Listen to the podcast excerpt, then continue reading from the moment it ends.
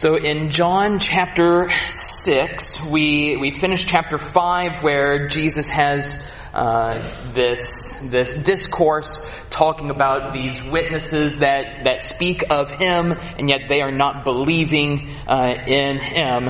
And then he goes up into the northern region to, uh, by the Sea of Galilee and people are following him and Jesus poses the question to his disciples, where shall we buy bread? And we see that there's not enough money or enough resources to uh, supply such a high demand. So Jesus shows compassion and feeds uh, 5,000 men there with five loaves and two fish. In verses 15 through 21, Jesus goes to a secluded place because they're wanting to make him a king as a result of this. Uh, his disciples are, go on the boat to go to the other side and because, and we see the uh, storm rising and Jesus uh, meets them out on the water. And whenever uh, they see him, they are afraid. He says, "It's not. Uh, it. It is I. Do not be afraid."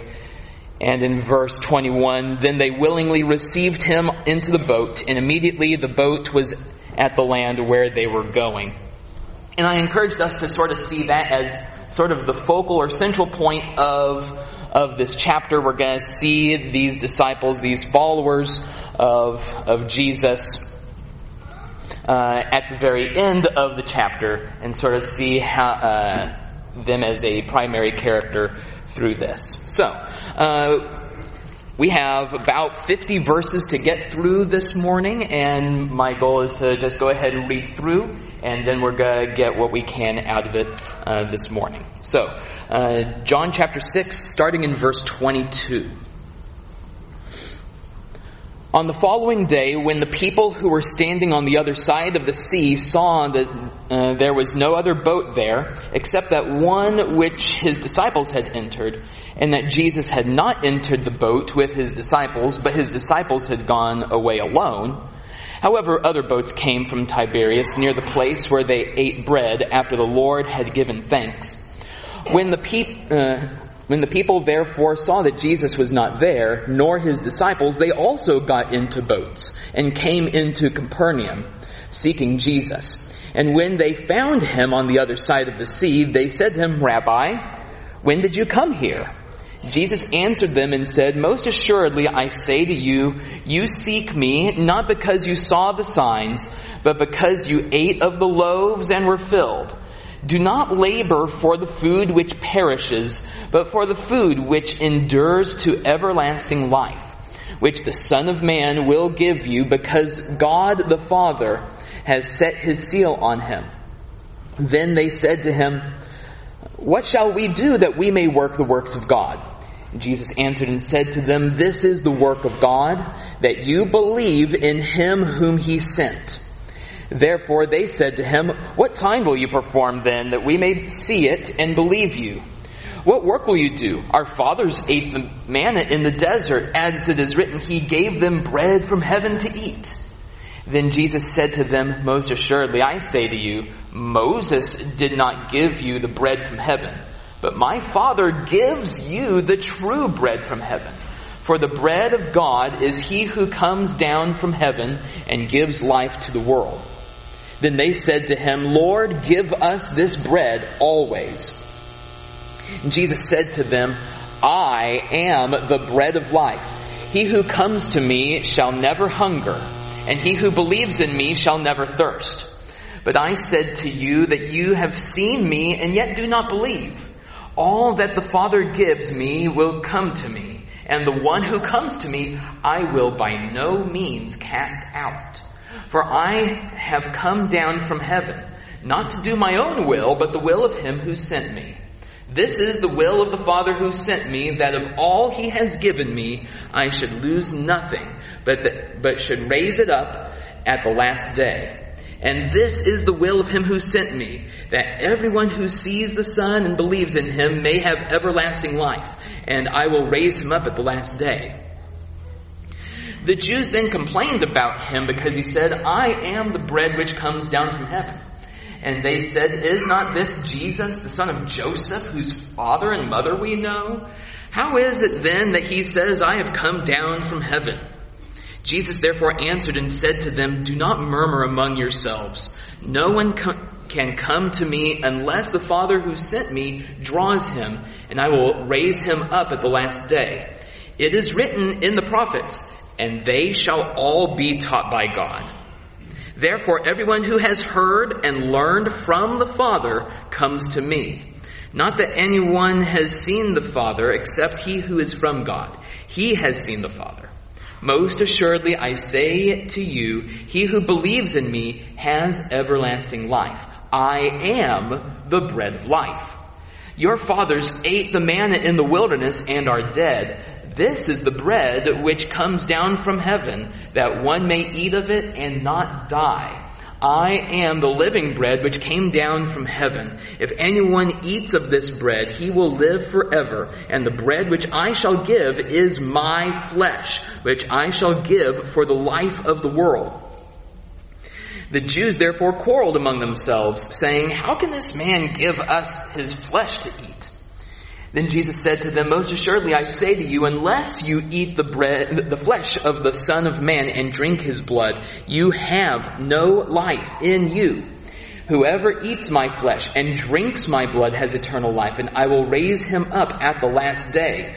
For my flesh is food indeed, and my blood is drink indeed. He who eats my flesh and drinks my blood abides in me and I in him. As the, fa- as the living Father sent me and I live because of the Father, so he who feeds on me will live because of me. This is the bread which came down from heaven, not as your fathers ate the bread and are dead. He who eats this bread will live forever. These things he taught in the synagogue as he taught in Capernaum. Therefore, his, uh, many of his disciples, when they heard this, said, This is a hard saying. Who can understand it? When Jesus knew in himself that his disciples complained about this, he said to them, Does this offend you? What then if you should see the Son of Man ascend where he was before?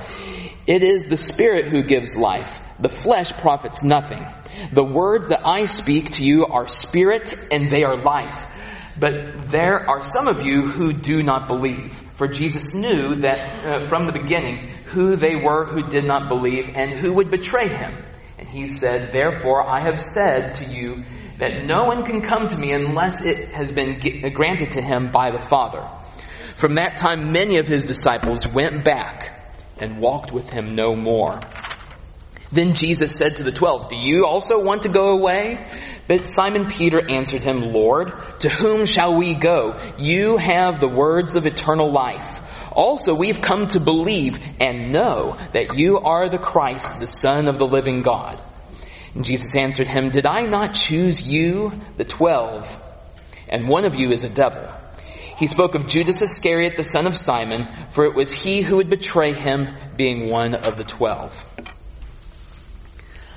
a lot to unpack. And so we're going to try and just break it down. Uh, quickly, the first couple of verses, we see that they realize that Jesus isn't there anymore, uh, but they saw their, uh, his disciples go off in the boat, and so they go in the direction where they were, and they find him.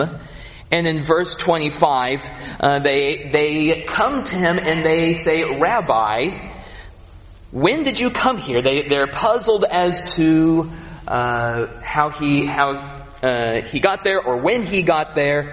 And in verse 26 and following, we see this interaction uh, between uh, Jesus and these Jews. It doesn't seem like he even answers their question as to when did he uh, come there. What stands out to you in the in this back and forth, say? Verses 26 through, through 39 or 40. Yeah. It seems, I mean, it seems that they are coming to him for the right reasons. That they have um, the right words. So, like in uh, 31, our fathers ate the manna in the wilderness, as it is written, He gave them bread out of heaven to eat. So if that's pulled from Psalm, I don't remember which psalm it was, but pulled from Psalm. If you go back and read that psalm, it is speaking of God. Jesus' response is, it wasn't Moses that gave you it was God. And that just struck me as he immediately went somewhere that it doesn't seem like they're at, but you keep reading and it's like, oh no, that's that's where they were at. Um, so I, I thought that was interesting. You can see that Jesus really knows their hearts throughout this entire conversation. And you can see that in his interaction with Nicodemus in chapter 2. Chapter 3, excuse me. Uh, the woman at the well, we see that. He knows how to guide her along the way. And here, he knows their hearts and wants them to understand where they are. And they end up, at the end of this, not following him. Very, very good. Um, they they come and ask uh, why is he here or when did he come here in verse 26 he says really you're seeking me not because you saw the signs but because you ate of the bread and were filled you you aren't really seeing what you're supposed to be seeing you're just here for the food they they come to the conclusion this is the one come from God, and they want to make him a king. Why do they want to make him a king? Free lunch. Free lunch. It, it sort of reminds me of another time in, uh, in Israel's history where they wanted a king. They asked for a king, oh, so that we can be like the rest of the nations, so that we can have somebody who will fight our battles for us, and they're thinking really about themselves in, in that. And so they, they see uh, an opportunity to get something out of this man, this, this man from God, uh, instead of really loving him and wanting to follow him for who he truly is. That's not true discipleship. That's not true love uh, that they that they are exhibiting. Uh, to to sort of go down through some of the other points. Uh, he says, "Do not labor for the food which perishes, uh, but for the food that lasts to everlasting life." Their response they don't even focus on the claim that he's the son of man, but they say, hey, what do we need to do so that we can work the works of God? What, what do we have to do so that we can get the good stuff? Okay, and he says there's only one thing that you must do. This work is to believe in him who, whom he sent. And we've seen what believing in the one sent from God looks like throughout the book so far. In chapter 1, we saw that him, that the disciples follow him wherever he goes. Chapter 2 with the, with the turning water into wine. Mother Mary said, whatever he tells you to do, do it. That's true belief.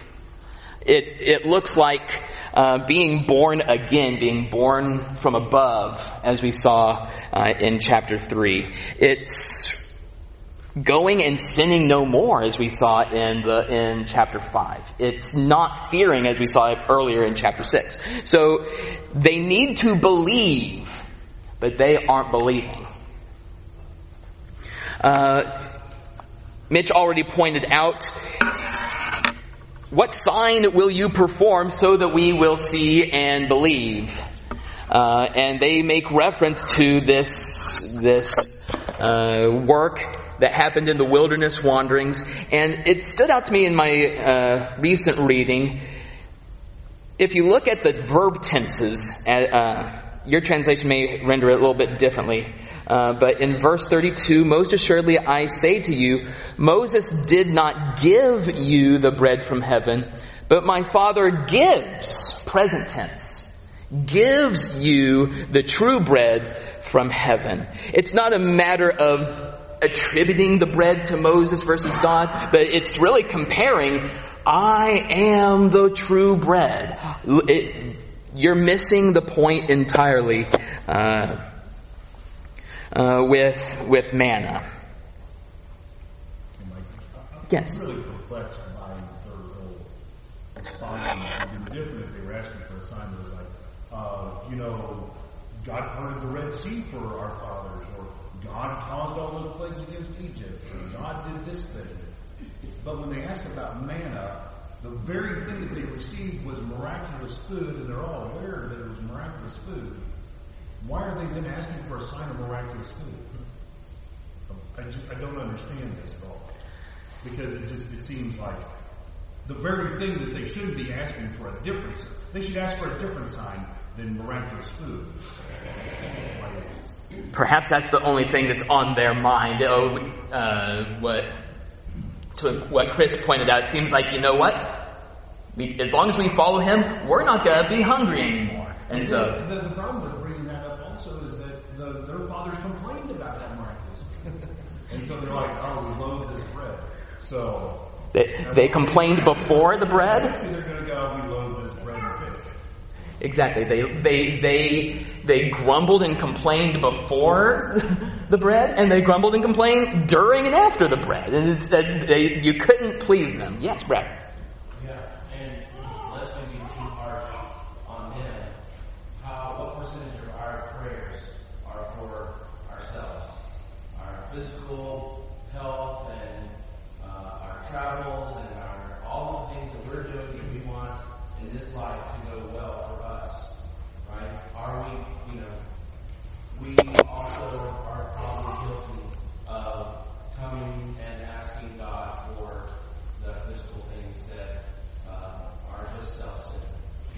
we ask, what must we do so that we work the works of God?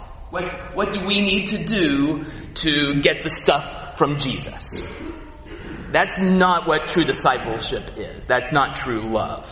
And so, uh, I, I would challenge us whenever we are reading this to, to refer to the humans, the people, not just those Jews 2,000 years ago, because we can find ourselves in this, this mindset. And we're going to see that Jesus, because of who he is, is going to become unpopular real fast. He's going to uh, say things that are unappetizing to to them, and that they're no longer going to hunger for that. Yeah, Chris. So these were the same people in the previous section that were trying to take him and make him king. And they followed him all the way across the sea, found him again. So, you know, we already got that mindset. This is what they're wanting. And then, so they're after the wrong thing. I think it's very clear they're coming for the food. And I think this thing, referring back to the manna, is their suggestion. It's like, hey, what work do you do? We got an idea. You remember back a long time ago, this happened and that was a big sign. So can you do that? Can you provide daily bread every day? Well, you know, perfect. That'd be the great sign. And one other point, I just find really interesting when he said they went to the other side. There were other boats, verse 23. Other boats came from near the place where they had eaten the bread. And then he adds that phrase, after the Lord had given thanks. I, I often wonder why that phrase, you know, if you're telling the story, it's back over there where we ate the bread. After Jesus had given thanks. Yeah. Isn't that interesting? I, I don't necessarily think the giving of thanks w- allowed it to be a miracle. But, but if you think about it, Jesus gave thanks. They don't hunt him down to thank him.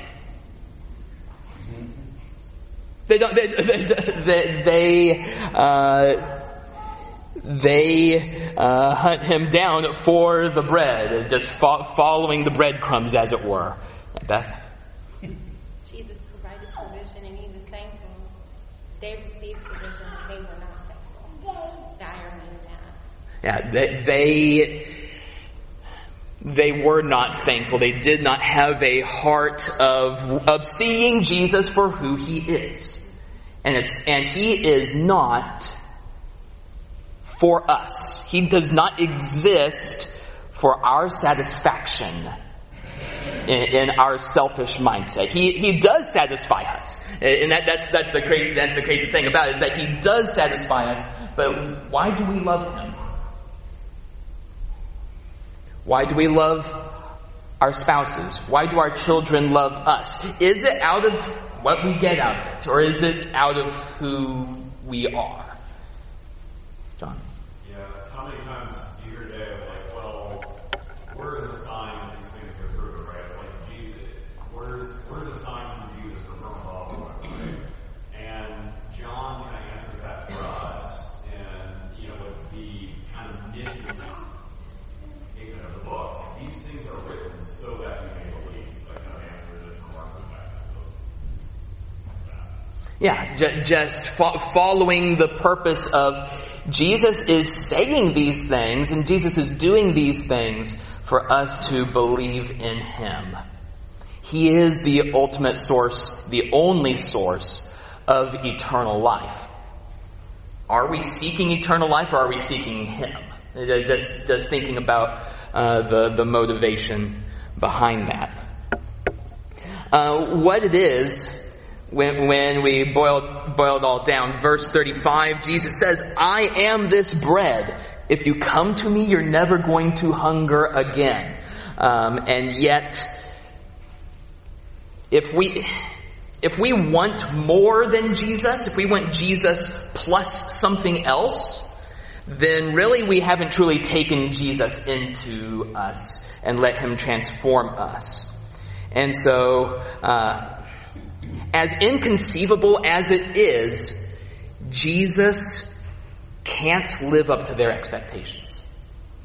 They have made an idol, they have this image, they have this preconceived notion of, of who Jesus is and what he can do for them. And Jesus says, that's not my purpose. That's not my purpose. And it would be very tempting for him to, to have these people following him, wanting to make him king and say, you know what? Okay, I'll, I'll do that. But he didn't come to be accepted. He came to be rejected. And we see that here in this chapter. Other thoughts as we go through, go through.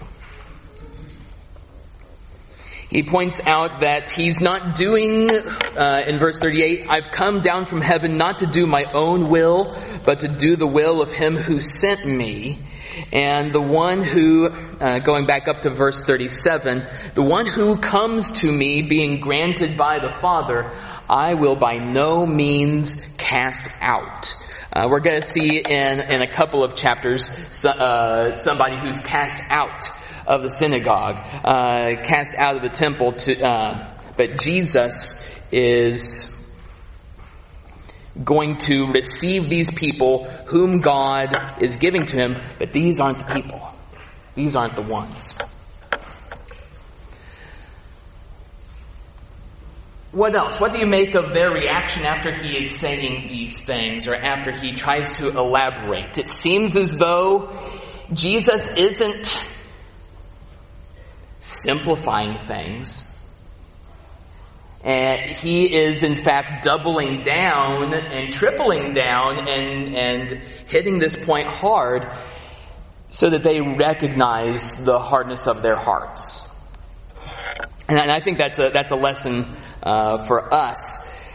Jesus doesn't necessarily say, you know what, this is a bad metaphor. You guys aren't getting it. Let me try and change it up so that uh, it can be easier to swallow. Uh, he, he, he makes it as it truly is. And, and we should not hunger for something that's simplified. We should hunger for some, for the real for the real thing. Brad, you can something else. Um, these guys in the audience do something that we do all the time, and that is when they've heard something that they, they didn't like, instead of addressing the point they didn't like, they just decided to change the argument and make it about where Jesus came from. Right? They didn't like what he said, so they said, "Wait a minute, uh, this is not Jesus, the son of Joseph. We know his parents. How can he say he came down from heaven?" Um, and they didn't start thinking about that until they didn't like what he, he said. Yeah. Yeah, verse, uh, verse 41, 42, they start complaining and they say really to one another, who is this Jesus? We're going to see something similar, uh, in verse 52. They start quarreling among themselves. They stop really talking to Jesus. They really start just talking amongst themselves. Whenever we, uh, hear something that we don't like, do we take it to Jesus? Do we do we listen to Jesus? Do we pray to Jesus, or do we do we just find a reason to uh, pick and choose our the the way in which we follow? Yes. I- I don't think we should be too hard on them because, I mean, I don't see all of this rebellion and it's, it's like, that would be hard stuff to, to, for somebody to stand there in front of you and say, I'm from heaven. So he's trying to change an entire society's mindset and to get them to see him. And we're sitting here saying, we still don't do it. We still don't see him for who he really is. And so if, if after 2,000 years we still don't get it, we need to, and I think a lot of his struggle is for the apostles. He's trying to bring them around to see who he is, who his power is, and what their responsibility is going to be once he leaves. It's to change all of these physical thoughts and minds into a spiritual thought and mindset. Because he's saying, I come from heaven. You know, that, that's very spiritual. and so we can, we can get into this just as much as they do because we are physical and we don't understand the spirit all the time and how it moves and works within us. Very good. Just the, just the thought of we too will struggle with this and, and may be tempted to want it simplified, but we need to really chew on it. We need to really crave it. Beth and then Tony. I was just thinking that the humbleness of the heart, I mean, that's what it, in essence, that's what we're saying, that we should be humbled Yeah. by the word. We should be humbled in the presence of the word, but we also need to be humble with each other and be willing to work with and explain and let the word do the work. But we have to have a humble heart and ears. Yeah, And and- it's not just them, as you were saying, it's not just them, Mm-hmm. it's us as well. It- having a humility of heart to receive instruction. And sometimes instruction is not going to be easy for us, and that requires even more humility. Yeah, Tony. Yeah, there may be some harshness in the statement, but the problem with the people compared to his true disciples is the fact that even with this hard saying, that the true disciples stay. And they keep wrestling, and they keep struggling with it. These people don't. They leave. Isn't that the difference though for us today? That those of us who we stay, right? We don't understand it all. We don't understand how the Spirit works sometimes. We don't always know what God is doing. We don't always understand Scripture. But man, we keep wrestling with it. We don't just give up. We don't just want to go home. Uh, isn't that the problem with the with the children of Israel leaving Egypt? They didn't want to struggle with God anymore. They wanted to leave. They wanted to come back. They wanted to go back to their release and all the, their comfort in Egypt. But there wasn't no comfort there. There was slavery. And we see he's the one that has life. He's the one that has freedom. And that, that's the difference. And that's why there is some harshness with these people. Because it, it's a defining line between the real followers, the real believers, are the ones who, no matter what the difficult passage is, just like the woman at the well, no matter how hard that study was, uh, to, to hear, or even the the uh, Syrophoenician woman, uh, that was real hard. But that's not enough to dissuade her, and that's the test for you and for all of us today. Is that when you come up against hard sayings, and you just go, "Well, I don't understand, so therefore I have to cast off everything that I believe." But you just have to continue to wrestle with it. You may "I have to put it on the shelf and bring it back down." You work through those things. Yeah. Uh, there is harshness. Yeah, the the the difficulty of hearing this uh,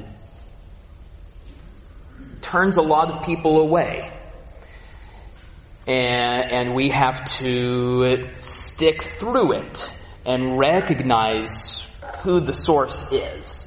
Um, and recognize that for our children and teach them that you know what things are going to get hard, and we want them to to grow in their understanding and their appreciation and their love and their hunger. And if you don't believe, I don't believe, just based upon a perfect faith and understanding, that is above, above and beyond that. In fact, a quote from Dostoevsky I really appreciated was my Hosanna is born out of a, uh, a fire event. But there's a lot of things that he didn't understand. Very good. All right. Um, other things as we continue through verses 41 and following. Uh, we've already addressed this complaint. They start to discredit, or at least not not put all the pieces together. They're like, "Come down from heaven," but we know his parents. Uh, and uh, Jesus continues to say, "Do not murmur among yourselves," and he he starts uh, distinguishing everyone, not everyone can come to him, but really the ones who the Father uh, draws to him. Um, and he references in Scripture uh, in verse 45, and they shall all be taught by God. The ones who truly are drawn to Jesus are the ones who are taught by God. And we need to we need to evaluate what that sort of looks like, what that looks like, because they all were exposed to God. They were all exposed to God's greatness, His character, His power, but not all learned from Him. And, and same is for us. We can come and sit in the pew, we can go through the worship, and yet not be taught by God. It's a warning for us that we have to, we need to evaluate our discipleship. Uh, do we fall into that category or not? Um, and so we see in verse uh, 49, uh, some of the things we've already brought up. Uh, your fathers ate the manna in the wilderness and complained. Uh, they continue to grumble, they continue to question very similar, it parallels a lot of the wilderness wanderings and their interactions there. And we see the Hebrew writer in chapter 3 talking about all the things that were going on during this wilderness wandering and how they complained and how they didn't get, they didn't understand it, they didn't get it, and what happened to them. They weren't allowed to enter because of their unbelief. And that's what's happening again here that they are, they are being provided for. But because they don't see Jesus for who he is, they, they do not believe. And so he, he, he presses down on the gas in all of this uh, I am the living bread which came down from heaven in verse 51. If anyone eats this bread, he will live forever. And the bread which I shall give is my flesh, which I shall give for the life of the world. And they don't focus on the life of the world being made available to them. They just focus on, whoa, how is this possible? We, and they, they struggle to to do that. It's a very provocative, scandalous kind of thing to say, but it's a thing that needed to be said.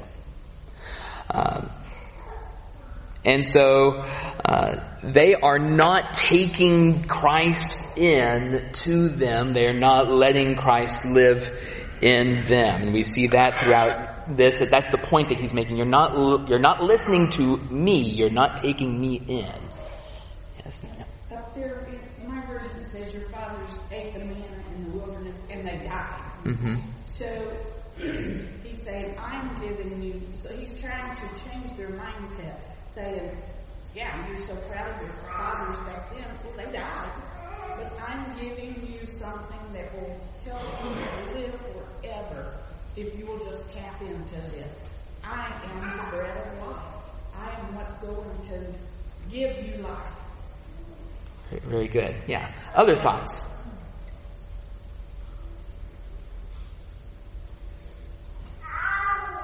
I think I think they get um, hung up on this.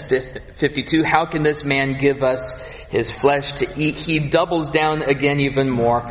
Most assuredly, I say to you, unless you eat the flesh of the Son of Man and drink his blood, you have no life in you. Uh, he's saying, you have to do this. And he's, he's not necessarily elaborating on what this all looks like, but he's saying it's, it's important. It's sort of similar to chapter 3, talking about being born again. He doesn't go into detail as to what that looks like, but he says you have to do that in order to enter uh, into the kingdom. It's interesting, this is a direct conflict with the law of Moses. If, it, if you take it literally, right? Eating human flesh and drinking blood, a direct conflict with the law of Moses. I'm That- that's why I think that it's interesting that he's using this term to get them to try to think outside the box. I want to pick up on one word that you said and, and just something for us to reflect on and maybe challenge ourselves on. And, I, and I'm, as I'm wrestling with this, is Jesus speaking literally? Boy? No, just as with Nicodemus when he was trying to explain to him, he's trying to get him to think spiritually. And he's uh, higher than, well, the earth, and he's not speaking of earthly things, but eternal life. I, I would say that in, in a sense, that he is speaking in earthly terms. And by earthly standards, it's not literal. But he says that, he- that his body, his flesh, is true food. That his blood is true drink. He is the substance. He is the truth. He is real. And whenever we think of, oh, he's talking in metaphor, he's talking in figurative language or that, really he's speaking truth. And he's not hiding it. Perhaps, uh, maybe we question what, what we mean by literal. We do need to feast on him. Right?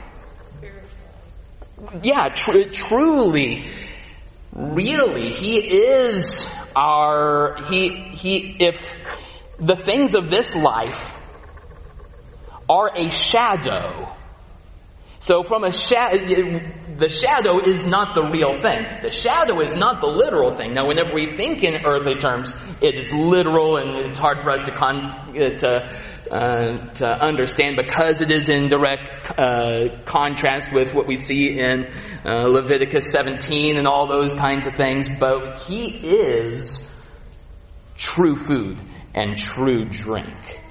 Roy and Brad. He's telling them, unless I'm your spiritual nourishment, there's nowhere you can go to get eternal life with me. Okay, yeah, the, the spirit, source of spiritual nourishment. Yeah, I think in my mind, you know, we we misuse the word literal so much that uh, it's almost lost its meaning. But uh, when he says that um, he is food, Jesus, we, we're not eating Jesus. That is a figure of speech that you would say you find nourishment in, um, not physically but spiritually. So, um, yeah, I think I see what you're saying that we do we do gain our spiritual nourishment from Him, but even the word nourishment is a, a, a physical term, and so we have to plug that physical term and use it figuratively to describe how we um, get spiritual energy, how we get how we are renewed in in, the, in our spirit. So um, yeah, I think he is using um, figures of speech here about food to teach them about what their relationship to him should be. Yeah, using shadow language to talk about the real thing, as it were. Very good. Yeah, right. I'm always wondering if we are the only people to, to ask that question. Like, is it spiritual or is it physical? Like, what's he talking about? I mean, at some level, to divide the two is to cause a huge problem for ourselves, both spiritually and physically. And I don't know if that is a modern issue or if that has always been the issue. Um, but it's always come up since I've been. Everybody's asked that same question, and it just seems like, maybe like Brian was saying, it just seems like the wrong way to look at. And it seems to cause issues for them in this chapter. And Jesus speaks plainly in that. John. Um, and, and sometimes like the the abstraction of the idea being more true than the actual application of the idea. Like are numbers true? Without practical application of numbers, it's hard to think of them as true. But if you master how to apply them, uh, apply that abstraction to different situations, you know a lot, right? So being able to abstract out and gain truth from that abstraction not can oftentimes be more helpful and practical than just trying to pigeonhole it into, well, they're not physically eating the potty, so that it's not right. It's like you're you're limiting the application. And we talked in our last class about trying to fit Jesus in a box and trying to uh, whatever, we we must have separate boxes between uh, physical and spiritual and and trying to mold it into the right way. Yes, Ron.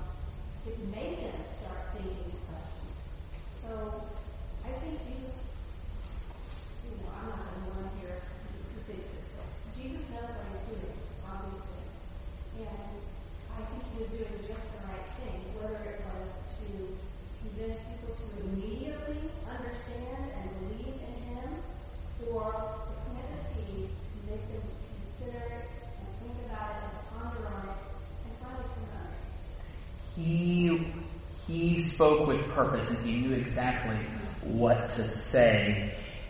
Was his goal to convert all of those people? I would say probably not. But but to speak to speak truth unashamedly. There is a sense in which this is true physically. Um, when Jesus was at the well talking to the woman, the apostles had left to go get food for him. And he sat down because he was weary. And when he came back, they said, Here's food, eat. And he said, I've got food that you don't know about. I'm good. So there is a sense in which this is literal. And that's a good point. Just just seeing uh, that transition back uh, in that chapter of being wearied to being sustained and fulfilled.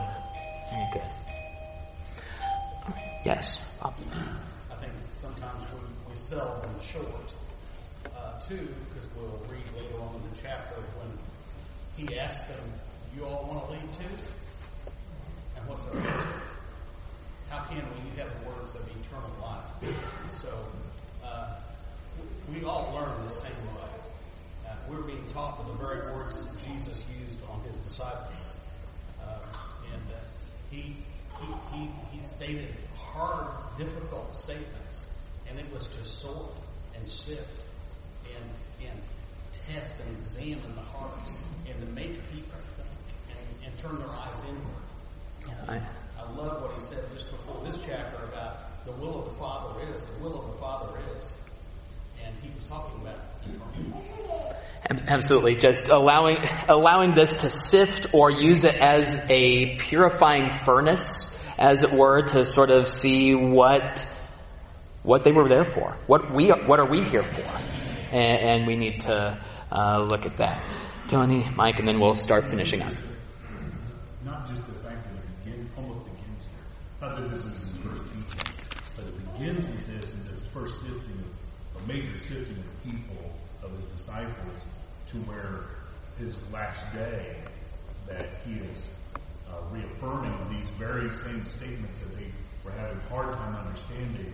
Culmination of that in the, the supper that, uh, that they eat together, the Passover, those very same statements he's making there, and the hardness that over somehow over this transpar- transparization of time that they didn't begin to understand what it was that he was talking about. Yeah, very good. Bring that connection with the Passover. Very good. Mike. Yeah, basically, I was going to say the exact same thing. That he, he, he comes full circle with them, with with the disciples there, right? Kind of goes back to what Ryan was saying. In their minds, they're seeing the separation of spiritual and literal, I think, and then at the at the Passover supper when he says, "This is my body, this is my blood. Eat and drink." He brings it back and he ties the, the, the two together and, and showing that there maybe really isn't the separation that you think that there is. Yeah. There, there is some debate as to what kind of connection is there with what we, what we have as the Lord's Supper. Uh, maybe for another time to get into some of that. But as we see him finishing up, he's really saying, it's not your fault because God hasn't drawn you to me yet. You haven't really heard me and believed in me for who I am. And one of the saddest statements we see in verse 66. From that time, many of his disciples went back and walked with him no more. They had followed the sign, but they misunderstood the sign and they didn't realize that they didn't want the cost of what it took to follow that sign, and so they turned around and went went a different path.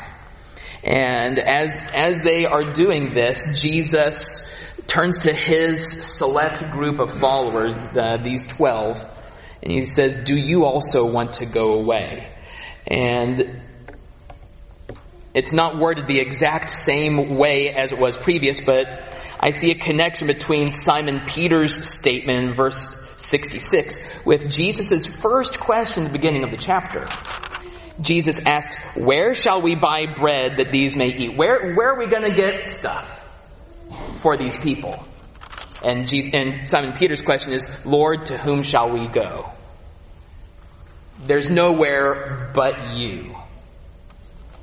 And he says, you have the words of life. That concept of life, it, that word life is used like 14 or 15 times in this chapter alone. There, he is the source of life. He has the words of life. He has the Spirit, as we see. Um, and we have also come to believe and know that you are the Christ, the Son of the living God. Again, God is living and Jesus is the source of life. Uh, I don't necessarily know if he would have come to this conclusion had they not had the experience on the water. That they were missing the point. Philip and Andrew missed the point at the beginning of the chapter, and then they ha- they have a mis- misunderstanding of who of who Jesus is when he's out on the water. They're afraid, but whenever they recognize who he truly is and that he is coming to be with them, that they ought not be afraid, they willingly receive him. In contrast, as some people have already pointed out, the rest of these Jews, they have a misunderstanding of who Jesus is. And when Jesus tries to explain, they are turned away. You can see a contrast in them receiving him into the boat and them walking with him no more. Yeah, this is the fulfillment of what he said in verse 29, that the word is to believe in him whom God sent. And this is the very thing that they are doing That, that, very good. That they are uh, believing in whom him whom the Father had sent. And yet, in verses 70 and 71, did I not choose you, the twelve, and yet one of them is a devil? We're going to see that eventually, even though Jesus is the bread of life, Judas Iscariot is going to hunger for something else. And whenever he hungers for something else, uh, he is going to turn away and betray. So, thank you all for your comments. I appreciate our discussion.